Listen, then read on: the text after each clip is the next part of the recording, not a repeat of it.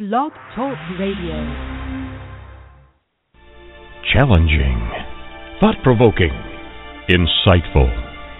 This is the Ninja Pastor with Sunday's God in Country with Dr. Shawn, hosted by nationally known speaker Reverend Dr. Shawn Michael Greener. Not your typical reverend. Dr. Shawn is a proud U.S. military veteran, former law enforcement officer, founder of the internationally regarded Executive Protection Team.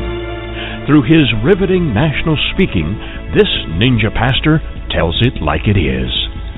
This show is biblically and politically engaged in the battle to save our country, with a pedal to the metal, with this Sunday's edition of Sundays with Dr. Shawn. Buckle up. Here's your host, the author of the critically acclaimed book, Excellence Killed the Church How Mediocrity is Destroying America, Reverend Dr. Shawn, the Ninja Pastor, with today's message. Well, thank you, Mr. Barker. I appreciate it. What an honor it is to have one of the uh, premier voices in America, actually around the world, to be my announcer. That's an awesome privilege, quite frankly. And he, uh, you can hear him. You can't, you can't watch television for uh, an hour and not hear his voice somewhere. Yet it's not the same voice. He does many, many other voices. So he is quite an amazing, amazing individual, an amazing talent, and I'm privileged to have him. So, welcome, welcome, welcome. Uh, this is Sundays with Dr. Shawn. Tonight's episode or broadcast is entitled Hugging Terrorists, the Church's Mission. And in case you've been asleep, I mean really in deep REM sleep the past few months, uh, here is what the church, air quotes, through Hussein Obama is doing in the name of the church. So anyway, I'm gonna I'm going to uh, I'm gonna go through a lot of stuff tonight. I'm gonna get started pretty quickly right off the gate. We have wonderful food. Uh, unbeknownst to us, it was apparently chicken night at uh, our K Halas. We had lots and lots of chicken dishes, and they were all very good. We also had some homemade uh, macaroni and cheese with stewed tomatoes on top, just like Southern folk like to do. I like that, and I guess uh, Pennsylvania Dutch do it that way too. But we have a praise. Carson uh, ate his first Thanksgiving dinner with his family in five years. Amen. That is huge. Those of you who follow this program know that we've been praying for Carson for a long time. Very, very sick young man. Praise God, he was able to eat Thanksgiving dinner with his family, and that is awesome. That's awesome. So the question is, Christians. Oh, by the way, by the way, uh, December fifteenth is a huge day in this ministry. Um, December fifteenth, uh, a man that we've been praying for, my dear friend Chris Cahalan, will undergo the Whipple procedure. If you don't know what that is, Google that. He has pancreas cancer, and uh, it's it's pretty far in advance, but this Whipple procedure uh, can save his life, and I'm believing that it will. Uh, but it's tough when all your buddies who have cancer, uh, specifically pancreas cancer, he just lost a, another good friend of his to the same thing. It's, it's just mind-boggling, really, how it is. But it's uh, it's it's tragic. But I believe that Chris is going to gain victory. Please, if you will, continue praying for my good friend since kindergarten, uh, Eric. He uh, he is having uh, dialysis again. His kidneys have failed, and so um, we're just praying that something can be done for him, and if for nothing else, that he can be made very, very comfortable. He says he's in no pain, so um, love him. He's he's my buddy. He's my good friend. He's the coolest dude. I've always said he is the coolest dude I've ever known. He's just cool. You ever know somebody like that? Super, super cool. He's just cool. He's naturally cool. So, should Christians fight terrorism or should we just hug? Should Christians kill terrorists or should we just hug them? Last week, we began a new series of messages on how the Christian prepares for what is to come. How many of you know here in the audience and those of you in Radio Land?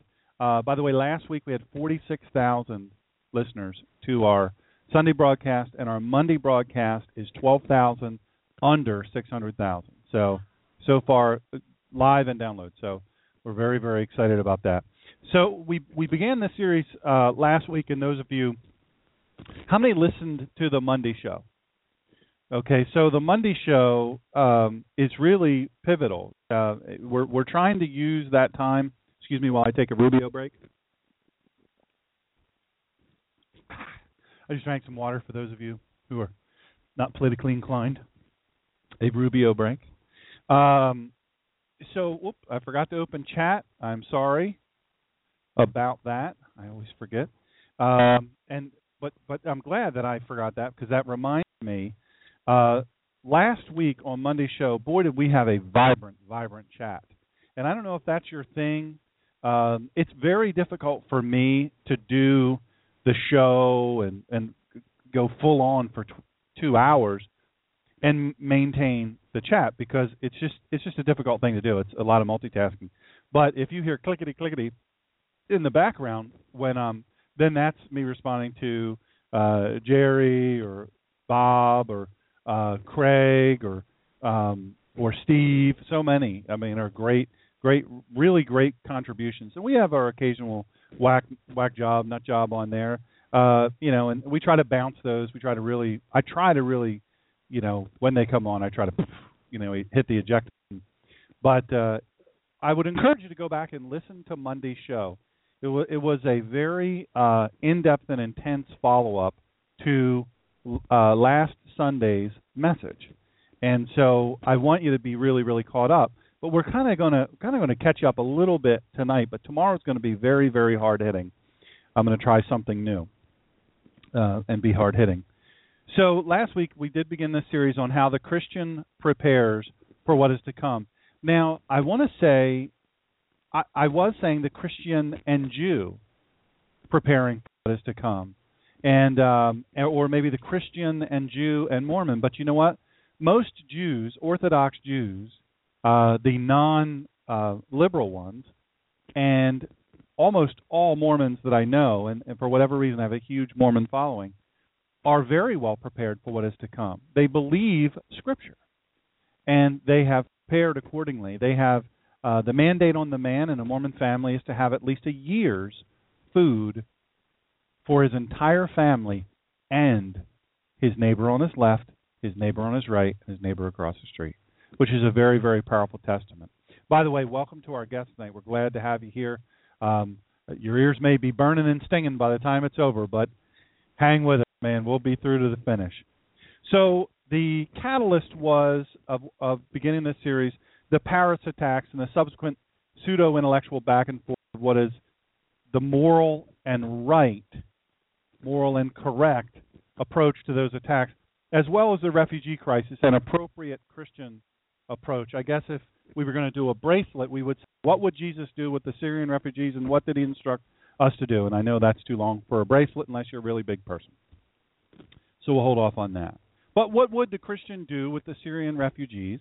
And what did he, what did Yeshua Hamashiach instruct us to do? That's an important question because it's really bouncing around. I'm going to hit on that a, a couple of times. But before we jump into uh, this, and I'm going to be very specific tonight, uh, I want to emphasize that while there is overlap in the ways that both Christians and non Christians prepare, there are some very real and very significant differences. And that's important to know.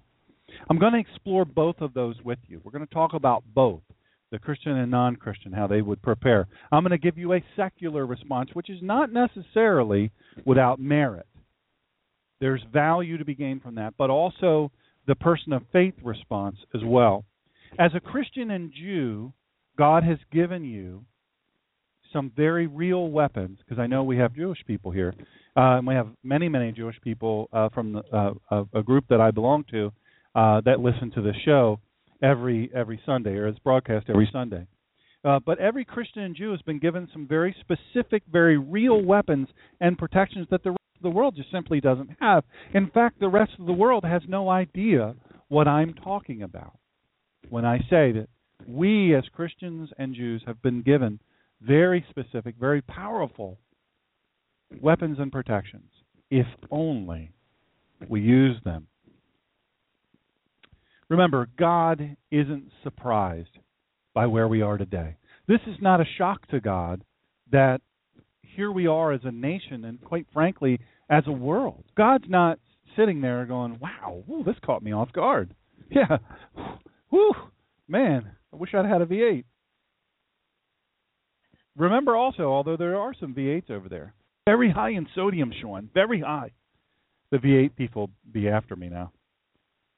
Remember also that that you are. This is important to remember as Christians and Jews that we are in this world, but we are not of this world, and that's not simple hyperbole. That's not just saying stuff to say it and to get you to go, ooh, what's he going to say next? It absolutely the truth. We're in this world, but we're not of this world. Now, I will say this first and foremost. Uh, I'm the probably the most jacked up person in this room.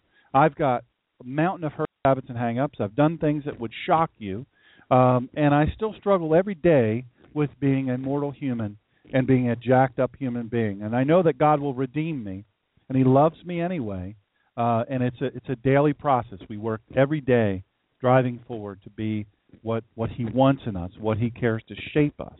But there's stuff that we have to do, and one of the first things we have to realize is, look, we're in this world, but we're not of it. We're to be sanctified, set apart for God. Doesn't mean we're not going to fail. Doesn't mean we're not going to do wrong because we're human. We are going to. That's just the, the way it is. But I need you to understand a deeper fact, and and when I say that we're in the world and not uh, of the world, I, it's really important for you to understand something as part of that. Not only was my spirit not designed for this world, but my body wasn't. That's a whole different discussion. My body and my spirit and my mind and my heart and my soul was designed here to be temporary. My body, most assuredly, designed to be temporary here. My soul goes on. My soul lives on. And, and when I come into the presence of Christ, which for any one of us could be in a moment, in a flash, as quick as the lightning sh- goes from east to west across the sky, we could be gone. We could be taken. The fact of the matter is, is our bodies were designed to be temporary. Our souls are designed to be sanctified by God when in His presence. Listen, never forget this. In all of this that we talk about, never forget this truth. This is very, very important. Ephesians 6:12 through 17. For we are not struggling against human beings, but against the rulers, authorities, and cosmic powers governing the darkness forces of evil in the heavenly realm. So take up every piece of war equipment God provides, so that when the evil day comes, you will be able to resist. And when the battle is won, you will still be standing. Folks, I want you to take note of some words that I use there. We're not struggling against human beings. We're not struggling against the rulers, authorities, and cosmic powers governing this darkness, but the cosmic powers governing this darkness. Make no mistake about it, folks. Islam and ISIS specifically is evil. There's no two ways around it. We can try to uh, be kind of kindergarten bullying about it, but the fact of the matter is, it's true. It is. If you are a true adherent to Islam, true Islam, a Surah 9 Muslim, then you absolutely follow an evil cult of death culture, not faith. But I want you to I want you to take note in verse 13 it says to so take up every piece of war equipment God provides. Well, why would God use an analogy such as that, war equipment, if in fact war equipment hadn't been something very important in biblical history, in the formation of us and as Israel as a nation, God's chosen people. War, I would remind you, and I will remind you again if you forget, has been an important, very important tool. We'll talk about just war in a little bit. I have a lot to say about that. So it says, take up every piece of war equipment God provides so that when the evil day comes, it doesn't say if the evil day comes, it says so that when the evil day comes. Folks, this is not a surprise to God. God has known all along this is coming. And He's just been waiting. And I'm sure He's been praying for us. Uh, Yeshua HaMashiach, Ruach HaKodesh, the, the Son of God, the Holy Spirit, is our count. He's been pleading and praying on our behalf to the Father. Well, I hope they get it. I hope they get it. I hope they, they grasp the truth, the reality that is Hello to our listeners in upstate New York, by the way, and also France. Our our uh, our our message last week, uh, I was being listened to only two people in France. Two of which, by the way, if you're listening tonight, I, I'm again, we as a group are sorry for your loss, um, but we pray for you as a nation. It sounds like Hollande has gotten it better than Hussein Obama has gotten it. That he realizes, hey, you know what? We're at war, and we're in this war win it. Um, but apparently, when I looked at the downloads, the country of origin download, uh, we had 13 downloads uh, of last week's broadcast, the Sunday broadcast from France. So that's cool. They they shared it with their friends, and I like that. I like that. That's very helpful. So it says, so that when the day will come, so that when the day comes, you will be able to resist. Folks, resist is a very important word to Christians. There is a, a, a belief afoot in the, and I'm going to I'm going to specifically name some of these uh, uh, faith communities, which are nothing more than community organizers cloaked as a church, so that they can take advantage of 501c3 and a bunch of different things. They take advantage of it, and Christians and Jews we don't take advantage of it, and it's foolhardy. We get afraid of the government taking it away from us. I'm a big believer of tell them what they can do with the 501c3. Um, you know, community grievance organization. Yeah, exactly. So it says when the evil day comes, you'll be able to resist, and when and when the battle is won, you will still be standing. So many folks, so many folks think that because we are Christians or we are Jews story, but uh, as Christians, people who are uh, who, uh, are not covered by the Jewish covenant, um, when we place our faith in Christ and we we say that that I believe that you are the risen Savior, that you are the Son of God, the Holy Spirit come to earth as a perfect baby and a perfect man. You lived 33 sinless years and you were tortured and unjustly murdered, but you didn't stay in that borrowed grave. If we believe that, if we believe that, then we have to understand that when all these things happen, folks, there's Christians all across this country right now are being beheaded or having their heads cut off by Islam. There's women being stoned by Islam right now. There are people being thrown off of buildings by Islam right now, even as I speak, all around the world. Make no mistake, that will visit upon us. As I've said, I'm not going to be the guy in the jumpsuit. My jumpsuit's going to be very bloody. It's going to be a very bloody jumpsuit, and I'm going to do everything I can to kill as many of them as I can with whatever tools I have. I'll get, I'll talk more about that tonight. Again, not just hyperbole.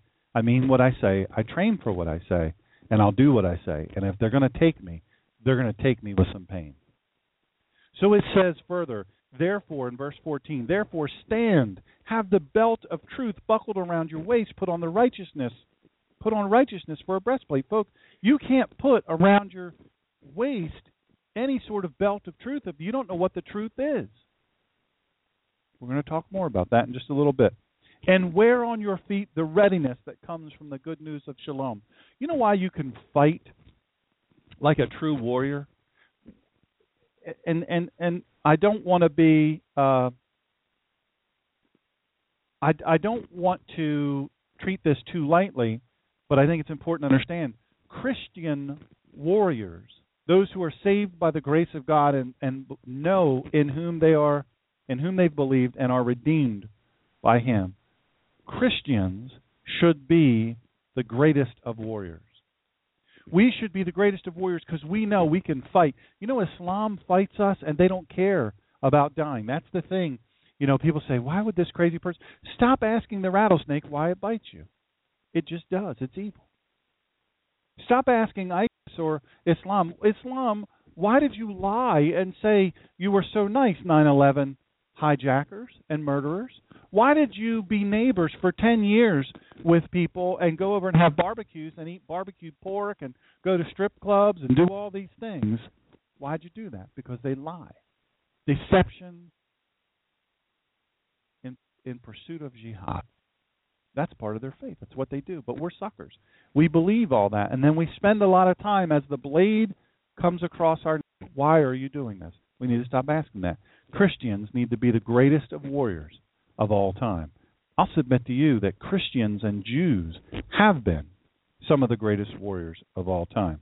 Goes on to say, always carry the shield of trust with which you will be able to extinguish all the flaming arrows of the evil one, and take the helmet of deliverance along with the sword given by the Spirit, that is the Word of God. But he uses yet another weapon analogy, sword. That's what they had. They didn't. They weren't blessed enough to have AR-15s, um, AR-10s, 308s, 338 Lapuas, 45s. I could go on. They they weren't blessed to have incendiary devices. They weren't blessed to have things that blow stuff up.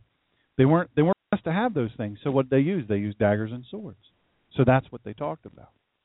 Look, I, I want to say this. These aren't just words. When I read these words of Scripture, when you look at the terror with which we are at war right now, it is obvious that we're not fighting a particular country, we're not fighting a particular person with a global ambition as in previous wars. You need to understand that. You know, that was I always said, you know, who cares if we get bin bin Laden? I'd like to get him. Not like we got him. No offense to to DevGru and SEAL Team Six. You know, um, I would have wanted his body paraded in front of all of America. Take it, take his, take his live body. Don't don't kill him if you can. Take him to New York City. Take him to Ground Zero. You know how they love to create a monument where they've had a victory. Muslims read all about it. They love to do that. They love to create that. But instead, we take him there. Go ahead and get your stand on. Go ahead and look around. We rebuilt, loser. Then take him to Schwenksville and look at the monument there and say, this was built with no taxpayer money. This was all given. This was this was gifts. There's no taxes used in this. Then take them to the Pentagon and say, second largest office complex in the world. You don't see any scars on that building, but you do see some memorials there. We remember. Just thought you'd like to see your handiwork. And oh, by the way, we're going to take you. Remember that train that um, Bill Norton talked about a couple weeks ago? The train across uh, the country that was that was done, and every state was represented. Um, we're going to take you, and we're going to give Americans the opportunity, free Americans, the opportunity to look you in the eye. And then you know what we're going to do? We're going to kill you. We're going to kill you savagely, and we're going to kill you slow, and there's going to be a whole lot of pain involved for you. And you know what we're going to say while we're doing it? We're going to put in Arabic and Pashtun and whatever other language of your sick, sick friends, warning them. You think that we don't know that when we kill him, there'll be a hundred more? Guess what? We have thousands more blades. We have thousands more bombs. We have thousands more bullets with your name on it. If you don't climb into the deepest, darkest hole that this world has, we will find you and we will kill you. So help me God. That is the kind of warrior that Christians need to be because we're not fighting a person bent on, I'm going to take over the world. No. No, that's this is a uniformless coward enemy. So therefore, Christian brothers and sisters, traditional weapons, as much as I love them, I love me some traditional weapons, y'all. They aren't enough on their own. They are not enough on their own. And fortunately, God hasn't left you as a bunch of orphans. Orphans without resources. But you have to avail yourself. Remember what I said just to put look, if if you if there's a weapon there, just like a drug, know, we have a doctor here and, and if you prescribe to me something, you say, Look, this will help you. This will save your life. But if I don't take that drug, guess what? It's great that I have it on the table. so close. It was right there. On the table, on the lectern. Right there. It was within reach. I could have grabbed it. But I didn't. And I die. I can't blame the doctor. I can't blame the drug or the weapon to fight my illness, to save my life. And I certainly can't blame God. We're not without resources, folks. We're not without resources, and the fact of the matter is, we need to understand that we have to use the available resources. More in this as we go a little deeper, but I, I want this in your mind as we proceed. Well, and I started off to say earlier, in case you've been asleep, I mean, we're talking deep REM sleep. We're talking, you know, nine sleeping pills and you know whatever whatever it takes to get you to that place. Uh, we're we're talking serious sleep. Unless you've been in there for uh, the past several months, here is what the church through Hussein Obama is doing in the name of the church. I stole this with permission from my dear friend and someone you should be listening to, quite frankly, and reading weekly. She's nationally published every week. She's been a guest on my show several times. Andrea Shea King. Uh, we're in a think tank with her, and and really a true true patriot lady. And you want to talk about a warrior? Whew. God help them. They cross her. First, I want to give you some really great insight from my friend and my professor, Oxford PhD, um, Dr. Skip Moen of skipmoen.com. That's where you can find more of this stuff. Um, I thought this was very timely. This was actually his post for today. How amazing is this? And this is entitled Come and Pray. The Jerusalem Talmud, Berakot 4 4 uh, through 8b, pray. The word pray. The Jerusalem Talmud, the shorter of the two great collections of rabbinic material, includes the following instruction. Ready for this? One who is called upon to lead services is not told, Come and pray, but come and kerov. Offer our sacrifices, seek out our needs, fight our wars. Weiss comments the word kerov here, meaning battle or combat, is related to the word kerov or close. Uh, kerav or kerov.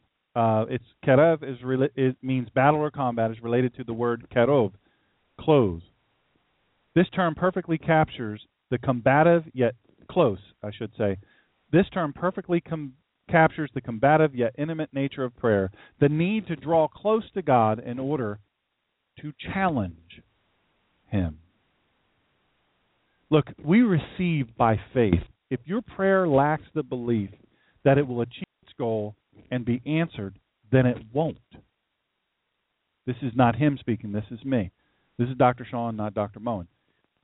We receive by faith. We have to have faith, real faith, not fake faith. What do I say all the time? Hesitant faith is no faith at all. If we don't believe, then our faith cannot achieve its goal. It can't. It simply cannot. The challenge, folks, is within ourselves.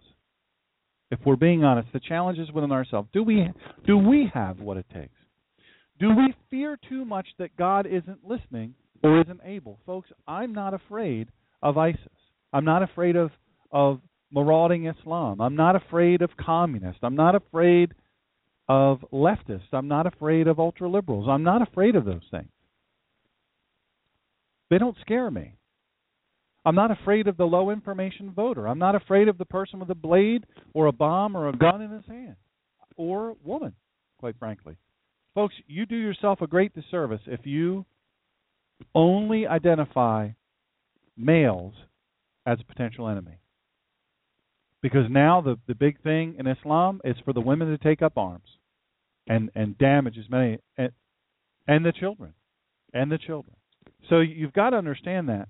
Look, but if you fear that God isn't listening or he isn't able, you you are you need to understand fear eats faith. Fear consumes faith in order to live. It eats your faith up. It takes it away. It minimizes it. It reduces it to the extent that it's of no worth.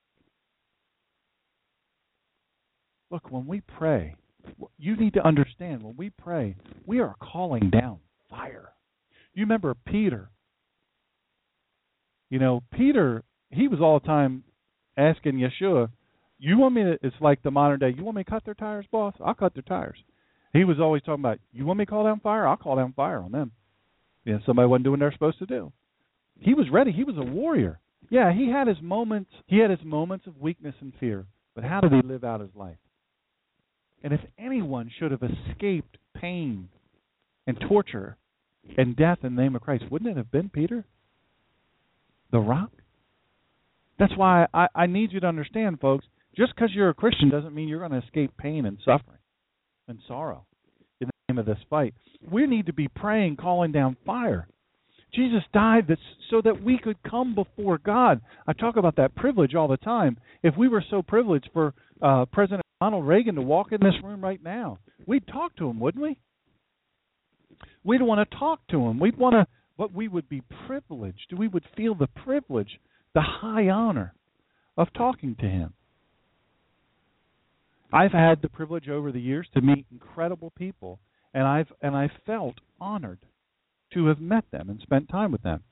Imagine, imagine that we have the privilege and honor and the ability to reach out to God through prayer.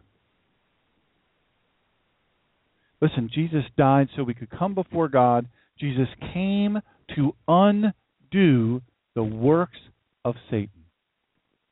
Every single evil thing Satan ever planned, ever did, he came to undo it.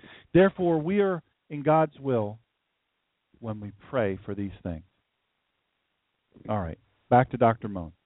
Have you prayed like this? Have you stood before the Lord and challenged him, fought with him, argued with him as Abraham did, as Moses did? Listen, who is it that did the wrestling match with God? He wrestled with God. Jacob wrestled with God.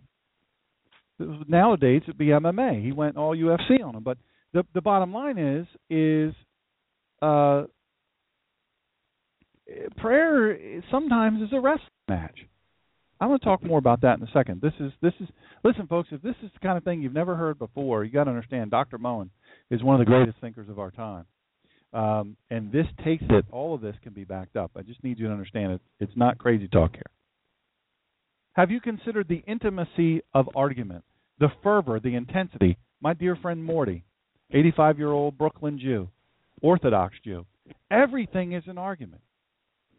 You know, I take him soup. He says, Shawn, you didn't make this soup. I said, Morty, I made the soup. You didn't make the soup, Shawn. This is no way you made this soup, Shawn. This soup is too good. There's no way you made this. I said, What am i'm not capable of making the soup? My feelings could have been hurt, but what do you do? You just fire back. You fire back. The Jewish way, the Hebrew way, is to negotiate. The Hebrew worldview, right? We love people with a Hebrew worldview when when they're getting us the deal, right? Such a deal. So that's what it is. It's the culture is the argument. It's the back and the forth. But at the end, they're your friend. They're your friend.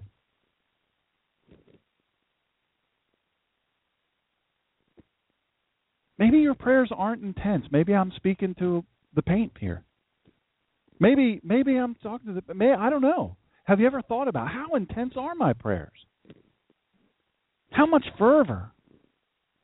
How much how much intimacy in this argument with God do I have? Are your prayers patterned along the lines the same uh, socially acceptable the social etiquette of religion, right? There's there's sort of this etiquette of prayer. You shake your head no, but you you've been in enough churches. You know there's just sometimes people pray and you think, man, I've heard this prayer a hundred thousand times. Cautious plebeian pabulum, designed more to placate than to debate. Where did we learn to pray as if we were imploring a policeman not to give us a ticket? Pretty, pretty please, please don't give us a ticket to hell. Do you think Yeshua prayed like Walter Mitty? Was Moses' middle name Milk Toast? Abraham Heschel wrote, and you guys know I love Heschel, wrote, A man's prayer is answered only if he stakes his life on it. Folks, we don't get answers to prayer because people pray a kindergarten prayer. That means prayer is a life and death activity. Where have you been while the cosmos is shaking and God is quaking? The religious community opines about spiritual warfare quite often, but the problem seems to be that we expect some angelic host to do the fighting for us, right? How many people do you know that say, well, that's why we have a police force, that's why we have an army, that's why we have a Navy, Air Force, Marine Corps, Coast Guard. That's why we have a clandestine service, so they can do the fighting for us. Listen, folks, I need to make this pointedly clear. I won't feel good about myself. I won't feel mission accomplished tonight. Understand that each one that is listening to my voice, each one in this room and around the world on this radio audience, you have to grasp that you are either a warrior or you are a victim. You are either a warrior or you're a victim. Talk more about that in a second. We plead for intervention instead of sharpening the weapons we have been given. We bow our heads and fold our hands like good little supplicants instead of slicing our way into the presence of the Most High. Blood running down the thigh as we cut apart his inattention to the matter. O Lord, why does your anger burn against your people, whom you have brought out from the land of Egypt with great power and with a mighty hand? That's the opening of an amazing battle. Oh, by the way, it's in the Old Testament. It is not a battle with the forces of darkness, the evil demons, or Lucifer, as is so popular among those who have accepted medieval views of the enemy. It is a battle with Yahweh. An attempt to argue that Yahweh's decision is incorrect. How many great, great men and women of God argued with God until they understood God, obeyed God. Not where God convinced them, but to where they surrendered fully and completely, battle implements in hand. It is a man, Moses. You've got to be kidding me. Is this even conceivable? But of course it is. We look back and the great, great people of God were fighters. It is intimate argument, the kind I suspect that God loves. How much more do you think he appreciates? No, relishes prayer that is so intense that it is unafraid to object. Would you rather have a passive compliant have passive compliance or fervent dispute? Who taught you the kindergarten view of prayer and why do you insist on remaining a child? As it is said, the time of prayer is a time of combat. Folks, that is from um, Dr. Skip Moen, skipmoen.com, uh, a word a day. Powerful stuff. Listen, it's Sunday morning. It's Sunday evening now. All across America, is your church lobbying Congress for 100,000 Syrians to be admitted to the United States? This was posted by Ann Corcoran uh, today. You need to understand this. This is what's happening within the church. I'm using air quotes for the radio audience. Yes, it probably is. And if it is one of 37 member communions of the National Council of Churches, Going to talk about an evil organization. Now, there's an editor's note here. This post is about Church World Service, one of the nine major federal resettlement contractors, pulling out all the stops in a massive PR campaign to go beyond Obama's plan to bring in 10,000 mostly Muslim Syrians this fiscal year. Also involved in the campaign is the U.S. Conference of Catholic Bishops, Catholic Charities, Episcopal Migration Ministries, Hebrew Immigrant Aid Society, which, by the way, isn't run by Jews, and Lutheran Immigration and Refugee Service. This is what the Church World Service head honcho has to say about the propaganda campaign being launched in your churches. Not here, folks, because they didn't knock on our door. They know better. We see them as the enemy they are. Reverend, I say that with a face. Reverend John L. McCullough, arrested at the White House in 2014 while protesting for amnesty for illegal aliens. There's a picture on the internet about this guy. He's protesting in the White House, even though he's a friend of the president, for amnesty for illegal aliens. Look, folks, these are not churches. These are left wing community organizers who, as I said before, are using the tax code against you. They want you to pay. They don't want to pay, they want you to pay. McCullough pulls down a handsome six figure salary, partially funded by United States taxpayers, to do his No Borders political activities. See also Leo Hohmann's lengthy article at WorldNet Daily, which WorldNet Daily is also a place where you can find Andreas Shea King's writing uh, he wrote an article yesterday, Leo Hohmann, uh, on the campaign for Muslim migration to your towns and your cities from the Northwestern, which appears to be using uh, the Church World Service press release almost verbatim. Responding to recent announcements that certain governors will not accept Syrian refugees for resettlement in their states, Church World Service President and CEO, the Reverend John L. McCullough, urged public officials to avoid knee jerk reactions to reject misplaced blame and to stand in solidarity with Syrian refugees who are themselves victims of ISIS. The terrorist attacks in Paris will certainly change our world. There may be little, what was it? It was, according to the president, Hussein Obama, it was a setback. That's what he called it. in front of the world, he called what happened in Paris. There may be little that we can do individually to stop the horrors of terrorism, but we can at least offer shelter and support of the families fleeing violence in their own country. You know what we did in our country when that stuff happened here? We fought. The men, the 18 to 34 years old, younger, I guess Americans can fight younger, uh, as young as 13 or 14, were taking up arms. In the founding of our nation, in the fighting, the bloodshed, they were taking up arms. We stood and we fought for our land. Maybe they should do the same, if in fact they are who they say they are. Please look at the reports on refugees published by the Church World Service. Visit cwsglobal.org. And if you if you go there, I'm just saying this is in the article. This is Dr. Shawn speaking. It's laughable. Basically, what they are is an information sharing service with the UN. I told you last week on Sunday and on Monday that the UN is now a fundraising uh, organization, and they're all about the agenda that's pushed forth from the left. You'll see. You may also consider contacting your senator and representatives in Congress and encouraging them to authorize the acceptance of 100,000 Syrian refugees into the United States, a number suggested by the National Council of Churches, by the way, rather than the 10,000 the government is currently considering. Understand, Hussein Obama is using the word 10,000, but the goal is 100,000. You need to also understand that in the past couple of years, over 780,000 have been brought into this country with no knowledge of the average citizen why Catholic Charities does not have to report to the American people. Religious organizations are exempt from that. You think Obama went to law school and didn't learn anything? Listen, Saul Alinsky knows how to use the laws against us, even when it comes to churches. Oh, and don't forget to send us money. They're a huge fundraising church.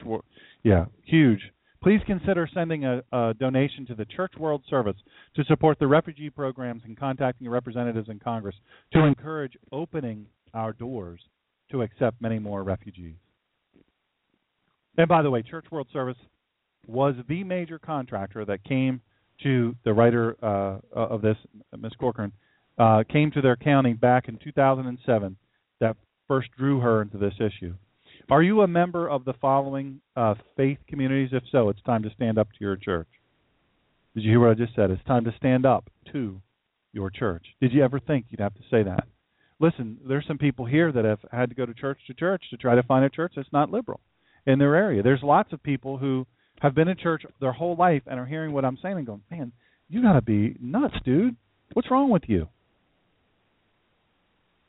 Because it's so foreign because the church has become milk toast. The church has become kindergarten prayers. We haven't become warriors, we've become whiners.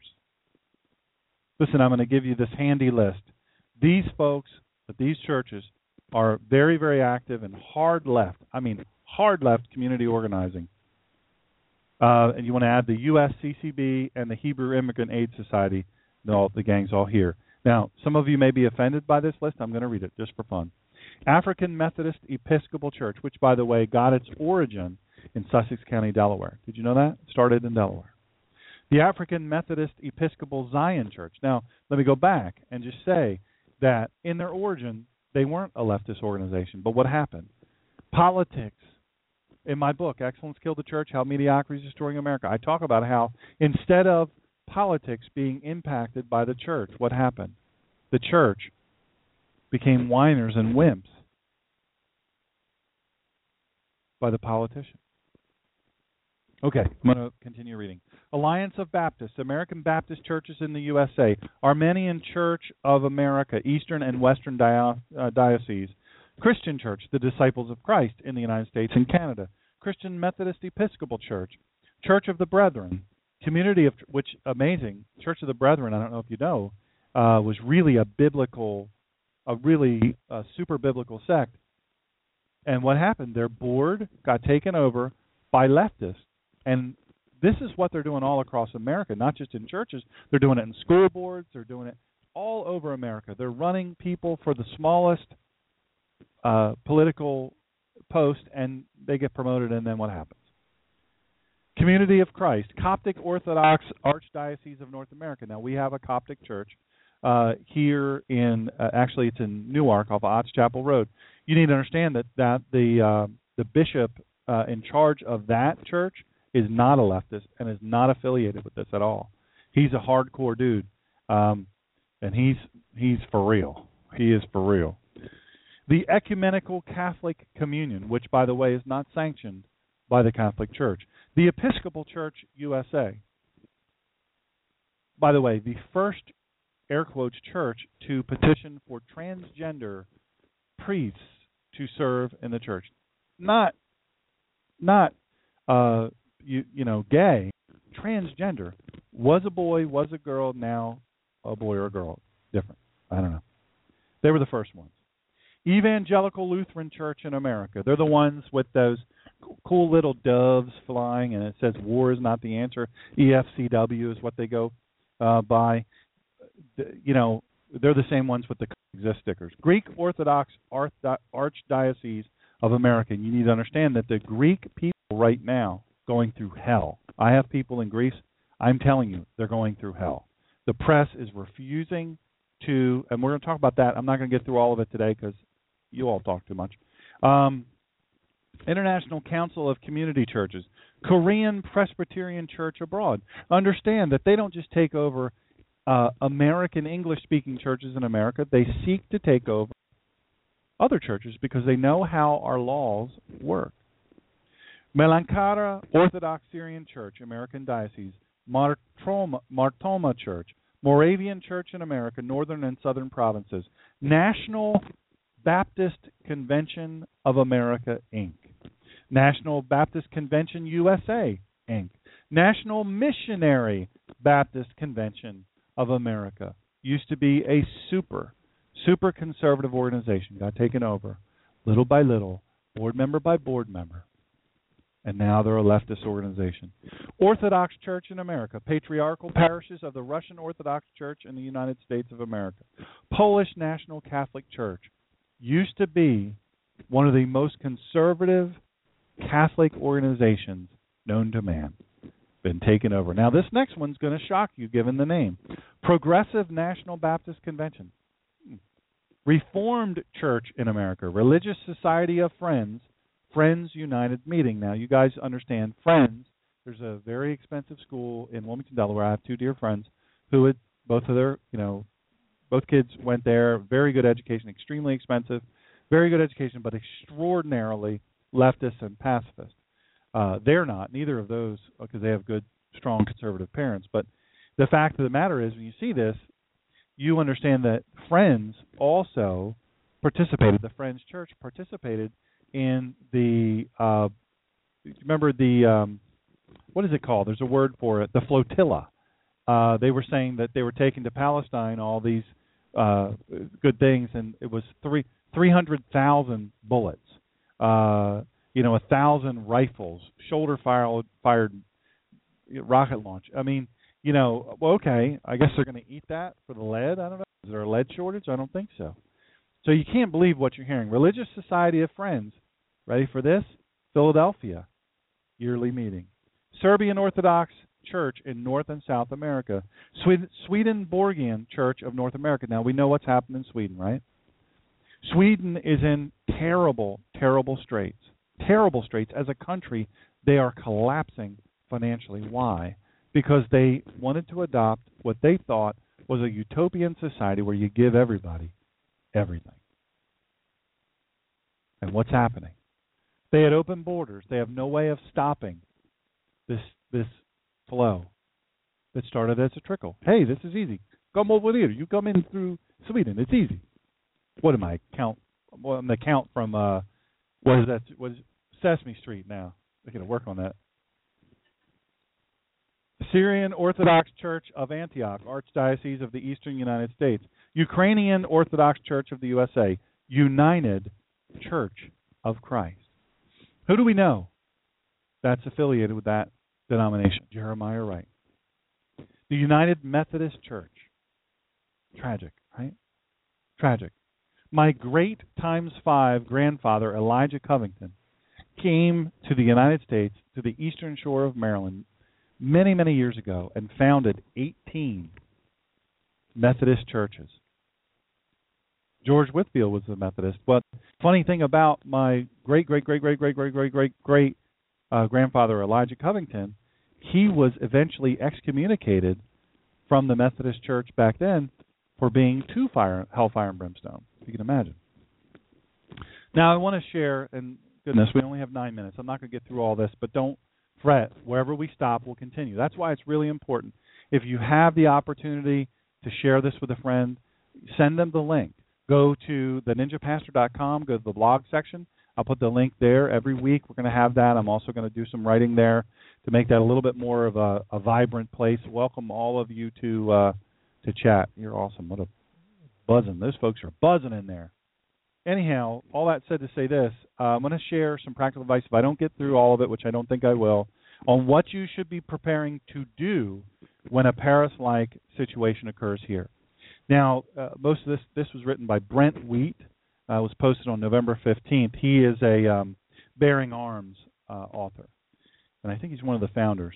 And, but he says this: In light of Friday's terrorist attacks, it seems only a matter of time before similar incidents occur in the United States. To help answer that concern, Bearing Arms will offer a list of 10 things you can do to avoid becoming casualty, becoming a casualty of the war on terror. Number 1, realize, what do I say this? I say this all the time. Realize it will happen here. Put out of your mind the notion that hey, you know what? I don't think that can happen here. Folks, we never uh, I have a dear friend. I go down and visit downstate and my dear friend just shakes their head all the time and they say, "Can you believe that after 9/11 we elected a guy named Barack Hussein Obama?" Let all your notions of we're above that and all this stuff go. Let all that kindergarten fold your hands, you know, let all that wimpy, wimpy, whiny crap go. Folks, we ought to have better sense than you're going to run for what? Get out of here get out of here and go back, crawl into the Chicago hole you came from, and where else you came from. We don't even know because you spent millions of dollars hiding your origin, hiding and obscuring your your academic records. You gonna run for of this country? Oh no, you're not. Oh no, you're not. You're not running for this country. No, you're not. But what do we do? We allowed him to run. You say, well, it's open to everybody. We're an open society. No, we're not. That's that's where KrisAnne Hall really speaks so powerfully because she cuts through all that crap and says she says it better than I do, but um, we're on the same page. Listen, folks, we are not an open. Anybody in the world can run for president. No, you can't. President Barack Obama, Barack Hussein Obama, did you know this? This is going to shock some of you. Could not be a visitor in the White House. His own Eric Holder could not have been a visitor in the White House had they not been president and attorney general because of their criminal affiliations and their sketchy past. And now what do we have? We have Muslim Brotherhood all up in the White House. We have Muslim Brotherhood in the Department of Defense and Department of Homeland Security. That's a fact, folks. You've got to realize that this realize it will happen here is not a paranoid statement. It is a simple, unpleasant fact based on intelligence gathering efforts, expert opinion, and common sense. At some point, it is likely there will be a coordinated Paris type attack in the United States on schools, shopping malls, sporting events, or other mass gathering areas. And don't think it would happen only in New York or Chicago or Los Angeles. Because what would be better to create fear, the ultimate goal of terrorist actions anyway, than by killing dozens or hundreds of people at a school in rural Mississippi or at a shopping mall in Montana? And we'll say this you go ahead and pull that crap in Montana, you're going to see some folks with a six gun or or ARs or a 308 in the back of their truck, and they will they are not going to run and hide. They're not going to shelter in place.